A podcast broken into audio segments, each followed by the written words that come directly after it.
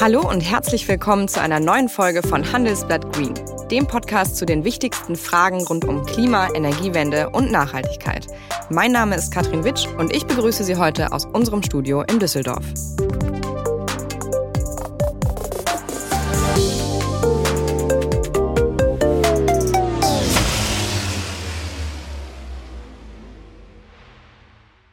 Haben Sie mal darüber nachgedacht, was wohl passiert, wenn es plötzlich keinen Strom mehr gibt? Und bevor Sie diese Frage jetzt googeln, auch das wäre bei einem Blackout nicht möglich. Genauso wie Bahnfahren oder Tanken übrigens. Der Schriftsteller Mark Ellsberg hat 2012 aus diesem Horrorszenario einen Bestseller gemacht. In Blackout legt ein Stromausfall den gesamten europäischen Kontinent lahm und das in nur wenigen Tagen. Jetzt ist die dazu passende Serie gestartet mit Moritz Bleibtreu in der Hauptrolle.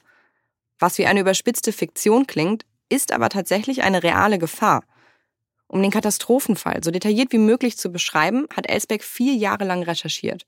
Mit seinem Roman hat er die Aufmerksamkeit auf ein Thema gelenkt, das vielen vorher so gar nicht bewusst war. Unser Stromnetz wird immer fragiler und durch die digitale Steuerung auch immer angreifbarer. Sitzen wir also bald alle im Dunkeln, wenn zu viele Elektroautos auf einmal am Netz hängen? Wie realistisch ist so ein Totalausfall? Und wie sicher ist diese überlebenswichtige Infrastruktur vor Hackern? Diesen Fragen wollen wir heute nachgehen und mit Hilfe eines Experten sprichwörtlich Licht ins Dunkel bringen. Aber jetzt begrüße ich erstmal den Autor von Blackout persönlich. Hallo, Herr Elsberg. Danke für die Einladung. Es ist ja schon zehn Jahre her, dass Ihr Buch Blackout auf den Markt kam, aber das Thema war ja eigentlich noch nie so aktuell wie jetzt. Erst im Januar gab es ja in Europa fast einen großflächigen Stromausfall, also eigentlich genauso wie in Ihrem Buch. Sehen Sie Ihren Roman gerade Realität werden? Ich hoffe nicht, natürlich. Aber man muss natürlich sagen, dass in den vergangenen zehn Jahren, seit das Buch erschienen ist, sich auch einiges geändert hat in der, in der Situation der Stromnetze und der Energienetze. Ähm, die Situation ist nicht einfacher geworden. Und insofern muss man leider sagen, dass zumindest die Eintritts Wahrscheinlichkeit oder das Eintrittsrisiko für einen größeren Blackout etwas höher geworden ist. Das hat verschiedene Gründe. Die wachsende Komplexität des Systems, ähm, eine extrem gestiegene Anzahl an Cyberangriffen auf verschiedenste Systeme, zum Teil sogar auf Systeme, die zwar unmittelbar mit dem Stromsystem nichts zu tun haben, aber auf Umwegen dann trotzdem zu Schwierigkeiten führen können. Dann natürlich ähm, die Problematik des asynchronen Ausbaus und Umbaus des Systems, dass wir die notwendige Erneuerung hin zu erneuerbaren Energiequellen ähm, nicht ausreichend begleiten mit dem restlichen Systemumbau, also dem Ausbau von Netzen, von Speicherkapazitäten etc. Und dann gibt's momentan auch noch internationale Lagen, Stichwort Gasknappheit, die das Ihre dazu tun. Sie haben ja vier Jahre lang für Ihr Buch recherchiert in allen Facetten, Folgen und Abläufen, äh, was bei so einem europaweiten Stromausfall passieren würde. Und jetzt haben Sie gerade gesagt, eigentlich hat sich das Ganze verkompliziert und die Wahrscheinlichkeit ist eigentlich sogar noch höher als damals, als sie ihr Buch rausgebracht haben. Dabei weiß ich ja ganz genau, dass die Netzbetreiber das durchaus äh, sehr bewusst wahrgenommen haben, ihr Buch, und dass das einiges für Aufsehen gesorgt hat in der Energiebranche. Also glauben Sie wirklich, in den letzten zehn Jahren hat sich da gar nichts getan, um die Situation zu verbessern, um sowas abzuwenden? Ganz im Gegenteil. Also ich war ja in den letzten zehn Jahren sehr viel unterwegs und viel eingeladen, sowohl bei Politik als auch bei Wirtschaft, um über das Thema zu diskutieren, Vorträge zu halten etc. Es ist einiges passiert, ähm, speziell was das Bewusstsein der Bedeutung der ganzen Systeme hat, außerhalb auch von ein paar wenigen ähm, verantwortlichen Technikern hat sich sehr viel getan. Als ich vor zehn Jahren ähm, recherchiert habe, war das Ausmaß in der Form tatsächlich wenigen bewusst. Das hat sich wirklich geändert. Und was natürlich speziell bei den Versorgern und bei den äh, Netzbetreibern permanent passiert, ist, ähm, sich darauf vorzubereiten, beziehungsweise permanent ähm, zu beobachten, zu proben, zu trainieren, um genau solche Situationen zu verhindern. Das ist ganz klar. Und man rüstet natürlich auch permanent auf gegen Cyberangriffe etc. Und das ist natürlich ein dauernder Wettlauf zwischen potenziellen Angreifern und Verteidigern. Aber es hat sich eben auch sehr viel anderes verändert in dieser Zeit, mit dem die Entwicklungen sowohl in der Politik als auch in ähm, der Industrie nicht immer ganz Schritt gehalten haben oder Schritt halten konnten. Ganz gleich, ob Sie in energieeffiziente Maschinen investieren wollen oder an einem Klimakredit interessiert sind. Nachhaltigkeit ist ein Thema, das uns alle betrifft und das wir gemeinsam angehen müssen. Denn Deutschland soll bis 2045 klimaneutral sein. Mein Name ist Andreas Wagner. Ich leite den Bereich Sonderfinanzierungen bei der Hypo Vereinsbank und ich bin Nachhaltigkeitsbanker aus Überzeugung. Förderkredite werden von den Förderbanken des Bundes und der Länder finanziert und über uns als Hausbank vergeben. Aber für welche Maßnahmen oder Investitionen? Und worauf sollten Sie achten, um die besten Konditionen und Zuschüsse zu erhalten? Wir sind Spezialisten für nachhaltige Finanzierungen und helfen Ihnen aus dem vielfältigen Angebot an Programmen das Passende für Ihr Unternehmen zu finden, damit Sie die beste Entscheidung über eine nachhaltige Finanzierung zu den besten Förderbedingungen treffen können. Wir unterstützen Sie bei Ihrer Transformation zu mehr Nachhaltigkeit. Sprechen Sie mit uns.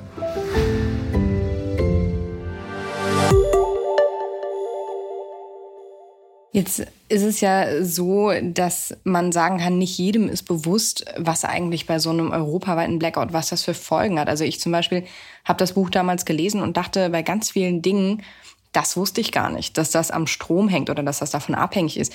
Gab es denn was, ähm, wo Sie sagen, das hat mir die, die Deutlichkeit, äh, die Dringlichkeit so richtig vor Augen geführt damals bei der Recherche? Das hat mich richtig überrascht. Da habe ich gemerkt, äh, wenn das passiert, dann ist, äh, dann wird es richtig schlimm.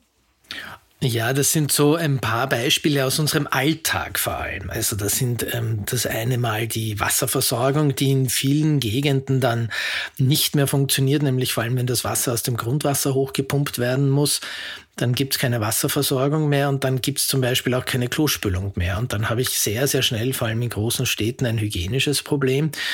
Und ein anderes Beispiel, mindestens genauso dramatisch, wenn nicht noch dramatischer, ist, dass praktisch keine Tankstelle mehr funktioniert, weil aus den unterirdischen Tanks unter den Tankstellen das nicht mehr in die Zapfsäulen hochgepumpt werden kann. Und dann denkt man sich vielleicht zuerst noch, na ja, dann kann ich halt ein paar Tage nicht mit dem Auto fahren. Das Problem ist nur, an diesen Tankstellen müssen all jene Lastwegen auch tanken, die uns tagtäglich mit all unseren Gütern versorgen, Lebensmitteln, Medikamenten, die Industrie mit Gütern in einer Gesellschaft, die auf Just-in-Time-Produktion angewiesen ist. Wir merken das jetzt gerade beispielsweise in England, wie das ist, wenn Lastwagen nicht fahren können. In dem Fall nicht, weil das Benzin fehlt oder inzwischen auch, weil das Benzin fehlt. Und dort fehlen Benzin und Fahrer. Und das wäre dann noch viel, viel schlimmer. Gar keine LKWs fahren mehr. Das heißt, binnen ein, zwei, drei Tagen bringt im Prinzip jegliche Versorgungskette zusammen, die unseren Alltag und unsere zivilisierte Gesellschaft am Laufen hält. Wie gesagt, die Supermärkte sind leer, die Apotheken sind nach und nach leer, Krankenhäuser äh, kriegen nichts mehr ähm, und so weiter und so fort. Und das fand ich einen, einen der erschütterndsten ähm, Aspekte bei der ganzen Geschichte. Ja, das ging mir ganz genauso. Und damit es soweit kommen konnte in ihrem Buch, da waren ja Hacker verantwortlich. Jetzt haben wir ja mit immer mehr Elektroautos, Solaranlagen und Wärmepumpen, das geht ja tatsächlich jetzt mit den E-Autos schneller, als man dachte am Anfang. Da helfen nur noch künstliche Algorithmen und äh, Programme, die das Netz dann steuern. Das geht ja dann eigentlich immer mehr hin zu einem deutlich intelligenteren Netz. Ist das in Ihren Augen dann die falsche Richtung, weil uns sowas eben angreifbarer macht, weil so ein Szenario wie in Blackout dann realistischer wird? Das hängt sehr davon ab, wie man dieses System in Zukunft gestalten wird. Wenn in diesem System beispielsweise ähm, Mechanismen eingebaut sind, dass entgegen dem, wie es heute ist, eine kleine Disruption oder eine, ein kleines Problem oder ein kleiner Angriff an einer ganz bestimmten Stelle quer durch das ganze System schlagen kann, dann ist das natürlich in Zukunft ein noch viel größeres Problem. Also als Beispiel habe ich ja auch im Buch einen, einen kleinen Vorfall aus 2006, wenn ich mich recht erinnere, in dem in Norddeutschland eine Leitung abgeschalten wurde, damit drunter ein Kreuzfahrtschiff durchfahren kann und binnen Sekunden kam es zu Stromausfällen in, in ganz Westeuropa Europa bis hinunter nach Südspanien. Und das geht blitzschnell. Das zeigt also ein ganz kleiner Event ähm, kann das ganze System zum Kippen bringen. Wenn man ein System so konstruiert, dass das nicht passieren kann, dann ähm, ist auch die äh, automatisierte Steuerung durch künstliche Intelligenzen nicht nur kein Problem, sondern vielleicht sogar von Vorteil. Aber wie gesagt, das hängt davon ab, wie man so ein System baut. Aber so kann ein System doch gar nicht gebaut werden, oder? Ich meine, das europäische Netz hängt ja komplett zusammen. Das haben wir im Januar auch gesehen. Da war ja in einem Land das Netz überlastet und äh, fast hätte es dazu geführt, dass in ganz Europa der Strom ausfällt. Da haben dann die Sicherheitsmechanismen tatsächlich gegriffen und das Ganze lokal begrenzt. Aber wenn wir darauf gucken, dass Deutschland zum Beispiel ähm, sehr viel Strom in den nächsten 10, 15 Jahren importieren wird müssen von unseren europäischen Nachbarn wegen Kohleausstieg, Atomkraftausstieg, ist das dann nicht, ähm, wo man sagen muss, naja, man kann das Netz gar nicht voneinander entkoppeln, man kann diese Gefahr gar nicht gering halten? Ich kann das äh, Netz ja trotzdem so gestalten, das wird natürlich eine, eine Herausforderung während dieser Umbauphase vor allem, aber letztendlich im, im Endzustand sozusagen in ein paar Jahrzehnten kann es so gestaltet sein, dass ich da zum Beispiel Sollbruchstellen drinnen habe etc. So was ist theoretisch schon möglich, es hat natürlich aber auch Vor- und Nachteile, weil so ein, so ein dann klein, noch kleinteiligeres Netz erfordert natürlich, natürlich im laufenden Betrieb ähm, noch wesentlich mehr Management, aber dazu gäbe es ja dann die, die automatisierten äh, Prozesse, wo sowas schon denkbar wäre. Und ähm, ich habe ja das nur als einen Punkt ähm, erwähnt. Der zweite Punkt wäre ich, äh, wäre ja, wo ich meine, dass auch notwendig wäre, wo wir nachdenken müssen, ist, wie gestalten wir unsere Gesamtgesellschaft etwas widerständiger? Das, ähm, das moderne Wort dafür ist Resilienz. Also wie sorgen wir dafür, dass selbst wenn etwas passiert, die Auswirkungen nicht so drastisch sind, wie ich sie im Buch schildere, zwangsläufig schildere, weil momentan wären sie so. Da gibt es natürlich auch verschiedenste Möglichkeiten. Ähm, aber vielleicht nochmal zurückzukommen ähm, zum, zum Umbau des Systems, das wird sicher die große Herausforderung in den nächsten Jahrzehnten. Wie schafft man diesen Umbau vom momentanen System zu den Erneuerbaren? Das wird, weil das zukünftige System wird sicher ein wesentlich wie soll man sagen, auf Österreich sagt man, äh, österreichisch sagt man ein noch zerspragelteres werden, also ein noch vielteiligeres und kleinteiligeres, ähm, dezentraleres, wobei ich, ich nicht glaube, dass es komplett dezentral sein wird. Es wird so eine Mischung geben aus groß, größeren und kleinen Einheiten, die miteinander koordiniert werden müssen. Und diese Koordinationsarbeit wird natürlich eine Herausforderung, aber genau dafür ist die Smartheit eigentlich gut, wenn man sie ähm, einigermaßen abgesichert gemanagt bekommt. Das ist der Idealfall. Glauben Sie denn, äh, dass das so bleibt? Also im Moment ist ja gerade Deutschland ähm, eins der Länder mit der höchsten Versorgungssicherheit, in dem es kaum Stromausfälle gibt. Wir stehen ja vor besonders großen Herausforderungen mit Atom- und Kohleausstieg. Also glauben Sie, das ist der Weg? Glauben Sie, dass der auch genau so gemacht wird und äh, funktionieren wird? Naja, wie gesagt, der Umbau zu den Erneuerbaren ist notwendig. Hier ist wahrscheinlich eine Mischung gefragt aus, aus entsprechender Regulierung und einem, einem realistischen Verständnis davon, wie diese Systeme funktionieren. Ähm, wenn man Versorgungssicherheit garantieren will, in vor allem dieser Umbauphase der nächsten 10, 20 Jahre, dann wird man natürlich zum Teil mit den Mitteln arbeiten müssen, die man heute noch hat. Und vielleicht auch oder ziemlich sicher sogar den notwendigen Ausbau der noch fehlenden Aspekte ordentlich beschleunigen, sei es durch entsprechende Förderungen, sei es durch ähm, Änderungen der Regulierung etc. Also wiederum Stichwort Netzaufbau, ähm, Speicherkapazitäten etc. Aber es ist machbar in Ihren Augen.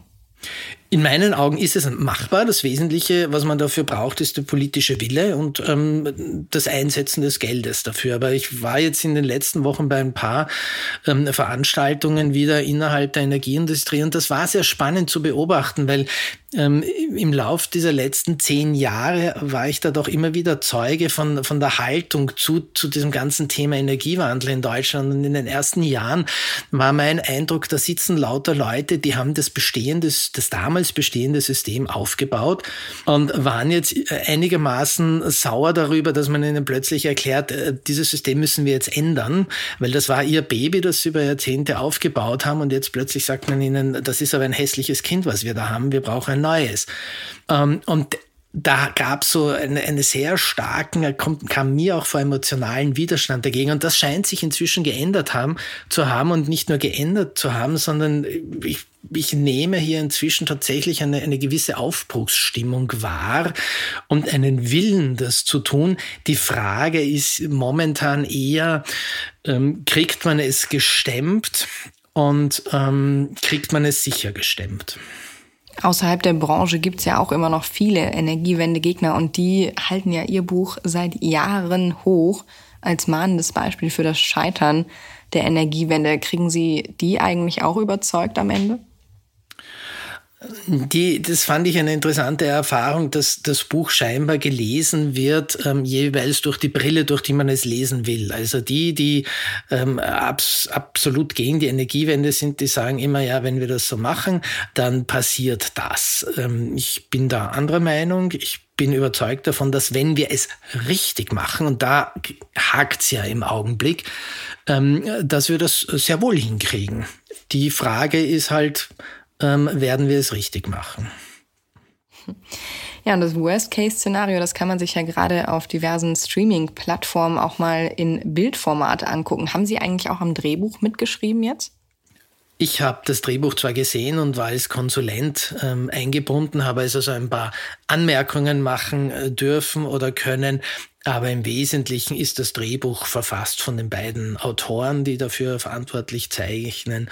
Und ähm, das gefällt mir aber auch sehr gut, muss ich sagen. Also ist, die Geschichte ist zwar ein bisschen, hat sich ein bisschen, wie soll man sagen, stärker auf Deutschland zugespitzt, nachdem sie eine deutsche Produktion ist, ähm, was gerade für die deutschen Zuseherinnen und Zuseher aber vielleicht dann noch spannender wird.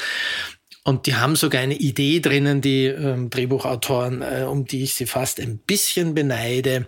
Also ich freue mich sehr, wenn das dann ähm, demnächst zu sehen ist. Okay, die verraten wir nämlich nicht. Da muss man dann schon reingucken. Herr Elsberg, vielen, vielen Dank für das Gespräch. Ich danke. Vom Horrorszenario kommen wir jetzt zum Faktencheck. Wie spannend ist eigentlich die Realität? Gab es überhaupt schon mal Hackerangriffe auf das deutsche Stromnetz? Und wie schützen sich Stromversorger und Netzbetreiber davor? Darüber spreche ich jetzt mit Matthias Boxberger, Chef der Hansewerke, einem der größten Energieversorger im Norden Deutschlands. Hallo, Herr Boxberger. Hallo, ich grüße Sie. Erste Frage, haben Sie das Buch Blackout von Mark Ellsberg eigentlich gelesen? Ja, das habe ich. Und äh, ich fand es spannend und ich habe mich gefreut, dass eine wichtige Thematik auf die Art und Weise mal äh, einem großen Publikum zugeführt wird. Das heißt, so ein Horrorszenario wäre also tatsächlich möglich? Na, das ist ja erstmal eine sehr starke, zugespitzte Fiktion.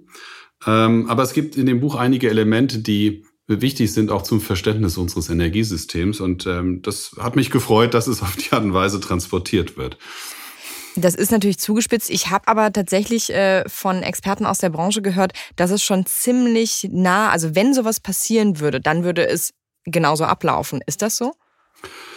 Also es gibt eine Reihe von Szenarien, die spannend und auch schwierig sein könnten für die Energieversorgung. Ähm, aber genau deshalb ist insbesondere in den letzten 20 Jahren eine ganze Menge getan worden, um die Netze und den Betrieb der Netze sicher zu machen und noch sicherer zu machen, als das vielleicht vor 20, 30 Jahren der Fall gewesen wäre. Da hilft Digitalisierung, da hilft aber auch die Tatsache, dass wir mehr und mehr grüne Kraftwerke in Form von Windkraftanlagen und Photovoltaikanlagen ähm, im Netz bekommen, die äh, mehr und mehr wichtige Versorgungsbeiträge leisten.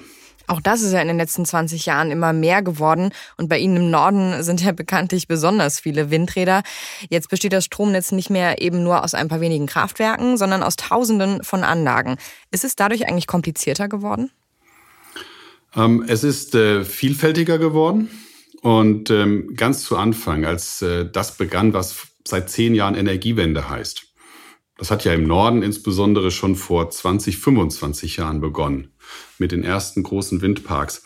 Ähm, da wusste man noch nicht so recht, wie man, welchen Beitrag diese Anlagen leisten können. Heute wissen wir, nachdem wir auch gemeinsam mit den Anlagenbetreibern äh, die Netze und die Anlagen weiterentwickelt haben, dass gerade diese Anlagen stützende Beiträge für das, ähm, für das stabile Energienetz liefern können.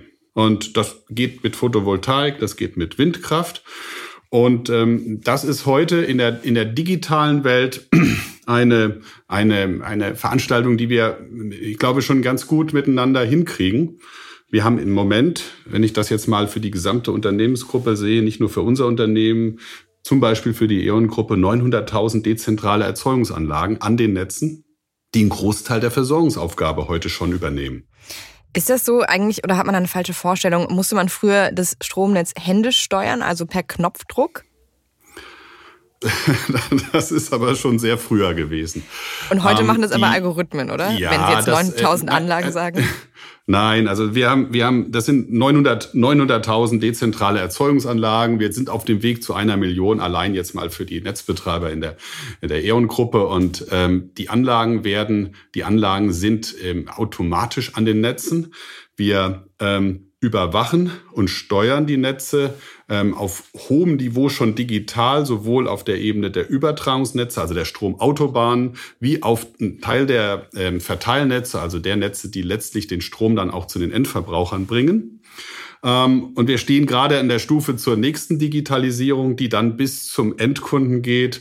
Stichwort Smart Meter, weil die Idee ist, dass wir einen dezentralen Energiemarkt mit dezentralen ähm, Verhalten der, der Kunden stärker über digitale Anwendungen äh, steuern können und dem Kunden damit auch mehr Nutzungsmöglichkeiten geben, sei es für die Einspeisung in die Netze, sei es aber auch für den Nutzung von Strom aus äh, grüner, äh, grüner Energie, äh, zum Beispiel für Mobilität, äh, zum Speichern oder zur Wärmeerzeugung.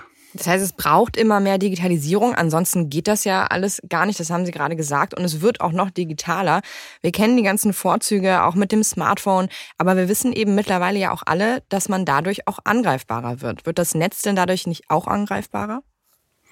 Ähm, es würde angreifbarer, wenn wir nicht genug dafür täten.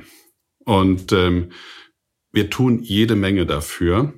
Wir ähm, haben ein Verfahren, in dem wir allein für unser Unternehmen 70 Anlagenkategorien an, ständig und rollierend auf Risiken überprüfen, zum Beispiel ähm, Risiken, dass sich jemand versucht, in eine Anlage von uns einzuwählen. Wir trennen strikt die Welten, ich sage jetzt mal das, was wir im Büro machen mit unserer Office, äh, Office IT, von der IT, von der Technologie, mit der wir das Netz steuern, überwachen. Da gibt es ganz strenge Trennungen, so dass sich etwas, was eingeschleppt würde, wenn überhaupt über einen normalen äh, Büro-PC, nicht auswirken kann auf den Betrieb der Energienetze. Und selbst die Energienetzanlagen werden ständig überprüft, könnte sich dort jemand einwählen. Wir wissen, dass tagtäglich zehn, sogar hunderttausende Versuche sind, eine offene Stelle bei uns zu finden. Okay, Und deshalb sind wir dabei. Viel.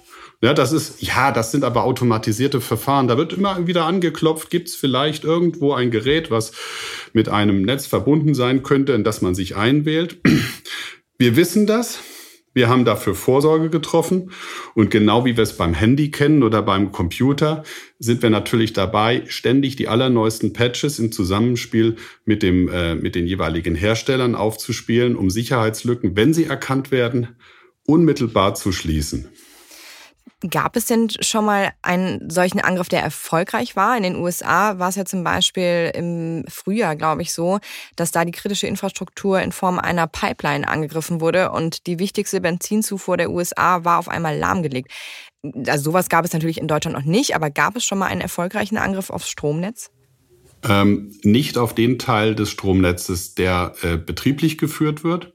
Es gibt immer wieder mal eine Situation, dass ähm, ein, ein erfolgreicher Angriff auf, ähm, ich sage jetzt mal, normale PCs stattfindet. Meistens sind es sogar Unachtsamkeiten von ähm, Mitarbeiterinnen oder Mitarbeitern, also in dem das dann passiert. Spam-Mail meinen Sie, oder? Ja, genau das. Aber das sind keine Angriffe, die in das, in das, in das Betriebssystem der Energienetze gelingen. Und da sind wir, da sind wir sauber, da sind wir sauber getrennt. Das heißt, sie sind gut vorbereitet, aber auch falls solche Angriffe, die immer wieder kommen, mal erfolgreich wären, auch da gäbe es ein Sicherheitsszenario. Ja, und da haben wir auch ein äh, spezielles äh, Security-Team. Das ist sowas wie die Bodyguards unserer äh, Energieversorgung. Also die Bodyguards gegen digitale Störer oder gegen digitale Angriffe. Wir haben da insgesamt über 100 ähm, wirklich exzellente Experten am Start, die genau das die ganze Zeit überwachen und schauen, wo könnte eine Sicherheitslücke entstehen, wo wird uns bekannt, dass eine Sicherheitslücke entsteht, um dann entsprechende Vorkehrungen zu treffen. Ich stelle jetzt mal die Frage, die sich wahrscheinlich sehr, sehr viele Menschen äh, gerade mit Blick auf die nächsten Jahre immer wieder stellen. Kann es sein, dass wenn so viele, zu viele Elektroautos gleichzeitig am Netz hängen, das Netz zusammenbricht? Ähm, rein theoretisch kann das sein, was aber praktisch ist. Ähm, wir werden und da sind wir ja jetzt schon dabei. Zum einen über das Thema Netzausbau, also über den Netzausbau, mehr Kapazitäten schaffen, um Energie zu denjenigen zu bringen, die das für ihre Mobilität, für ihre Elektroautos brauchen. Und zum anderen, und auch das ähm, entwickeln wir ja äh, gerade, werden wir das in Anführungszeichen gesteuerte Laden, also das zeitversetzte Laden von Elektroautos, ganz, ähm, ganz, ganz auch entspannt weiterentwickeln. Was bedeutet das? Der Fahrer eines Elektroautos stellt sich darauf ein, dass er sein Auto in der Nacht etwa vier bis fünf äh, Stunden zu laden hat. Die Nacht beträgt aber zehn bis zwölf Stunden. Das heißt, durch moderne digitale Algorithmen verteilt man die Ladeleistung in einer Region so, dass es für die Netze gut ausreichen wird und dass es dem Kunden auch den Komfort bietet, dass er am nächsten Morgen so viel Strom im Akku hat, wie er für seinen Tag braucht. Das heißt, sie fühlen sich wirklich in jeder Hinsicht, ob jetzt Hackerangriff oder äh, Millionen von E-Autos, gut vorbereitet. Das deutsche Netz ist auf dem neuesten Stand und sie machen sich keine großen Sorgen für die nächsten Jahre. Ähm, wir arbeiten jeden Tag intensiv daran, äh, das Netz weiter zu schützen. Also wir sind dann nicht, wir lehnen uns nicht entspannt zurück, sondern wir arbeiten hart dran, dass das genau so bleibt. Und dass wir einerseits die Netze für die Energiewende weiterentwickeln, und auf der anderen Seite die damit auch einhergehenden, in Anführungszeichen, Risiken von Digitalisierung, also die Risiken und Nebenwirkungen, dass wir die weiter gut im Griff behalten. Das ist wie bei jedem guten Medikament. Aber es heißt ja nicht nur, wenn Deutschland gut aufgestellt ist, dass es dann auch für den Rest Europas zutrifft. Ich meine, wir haben im Januar ja gesehen, da gab es einen Zwischenfall im europäischen Verbundnetz. Da haben alle Mechanismen gegriffen. Es ist nichts passiert. Es ist nicht zu einem großflächigen Stromausfall gekommen. Aber das europäische Netz wird ja auch immer enger miteinander verwebt. Ist das nicht eine zunehmende Gefahr auch für die Sicherheit? Ähm, wir, haben, wir haben seit 40, 50 Jahren dieses europäische Verbundnetz. Das ist quasi so wie die Verbindungen äh, zwischen den Ländern über die Autobahn. Und ähm, im Grunde genommen kann man sagen, dass jeder Kilometer Netzausbau, jede neue Verknüpfung, jedes neue Umspannwerk oder jede neue intelligente Ortsnetzstation das Netz insofern sicherer macht, weil wir die Überwachungsmöglichkeiten, die Steuerungsmöglichkeiten erhöhen und die Möglichkeiten haben, besser und präziser, ich sage jetzt mal, Sicherheitszellen zu bieten, die man dann wiederum schützen kann, damit nicht etwas Großflächiges in Europa entsteht oder in einer Region. Also je besser wir vernetzt sind, je mehr und intelligenter wir das Netz überwachen können, desto größer ist die Chance, Störungen zu beherrschen.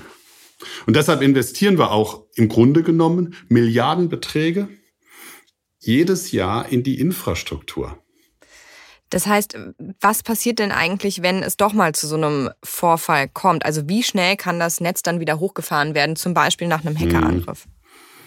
Also was wir, was wir tun, das eine ist ja, dass wir die, die Leitung, die wesentlichen Verbindungen, ob das die Schaltelemente sind oder ob das die Leitungen sind, dass wir die erstmal, wir nennen es N-1, also wir, wir legen sie redundant aus. Das heißt, auch bei Ausfall einzelner Elemente kann der Rest des Netzes weiter funktionieren.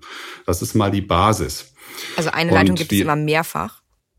Eine Leitung sozusagen. gibt es sozusagen gibt es mehrfach oder wie bei einer Autobahn, selbst wenn mal eine Fahrspur dicht ist, kann ich auf der weiteren Fahrspur oder sogar auf dem Standstreifen den Verkehr weiterführen. Das ist ein Element. Weitere Elemente sind, dass wir in Umspannwerken, das sind sozusagen die großen Schaltzentren für die, äh, für die Netze, dass wir dort auch die Infrastruktur doppeln, so dass wir bei Ausfall einzelner Komponenten weiterhin transport- und äh, übertragungsfähig sind. Was wir auch machen, ist, dass wir den sogenannten Netzwiederaufbau nach einer Störung gemeinsam trainieren.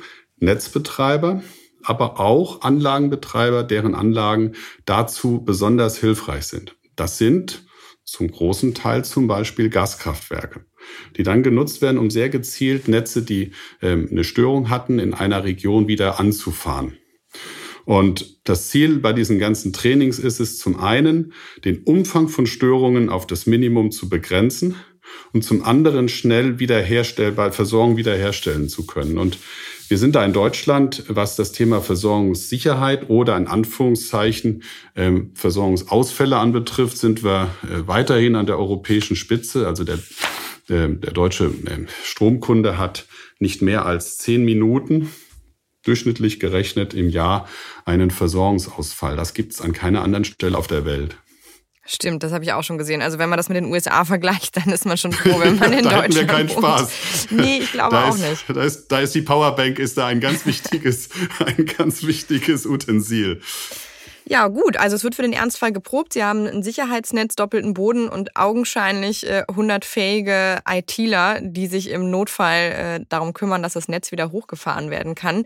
Herr Boxberger, das klingt alles gar nicht mal so schlecht. Vielleicht müssen wir ja dann doch nicht so eine Angst vor einem möglichen Blackout haben. Und vielleicht reicht es ja dann auch, die Serie zu gucken. Gucken Sie die Serie denn eigentlich dann? Natürlich werde ich sie mir anschauen. Warum auch? Warum auch? Vor allem, weil wir wachsam bleiben wollen. Alle miteinander. Wir wollen uns wachsam halten, weil wir eine große Versorgungsaufgabe und eine große Verantwortung haben. Und das vor allem, wenn wir jetzt in der Energiewende das Energiesystem im laufenden Betrieb immer mehr umbauen. Da bleiben wir wachsam. Das ist eine tolle Arbeit und ähm, dann macht es auch mal Spaß, sich das, äh, das in diesem Szenario anzuschauen. Sich das im Fernsehen lieber anzugucken, als in der Realität zu erleben. Richtig, ich glaube so auch. Herr Boxberger, ja. vielen, vielen Dank für das Gespräch. Ich danke Ihnen. Das war Handelsblatt Green für diese Woche.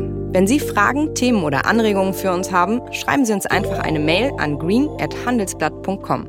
Ich bedanke mich für die Produktion bei Alexander Voss und wenn Ihnen unsere Sendung gefällt, freuen wir uns natürlich über eine gute Bewertung in Ihrer Podcast-App.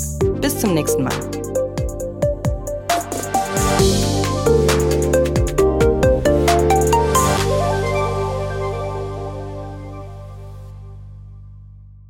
Der grüne Umbau der Wirtschaft ist für Deutschland Kraftakt und Chance zugleich. In der ersten Handelsblatt Green Innovation Week vom 1. bis zum 5. November dreht sich daher alles darum, wie wir das Ziel Net Zero schaffen können. Seien Sie mit dabei und erfahren Sie schon jetzt mehr unter handelsblatt.com/greenweek.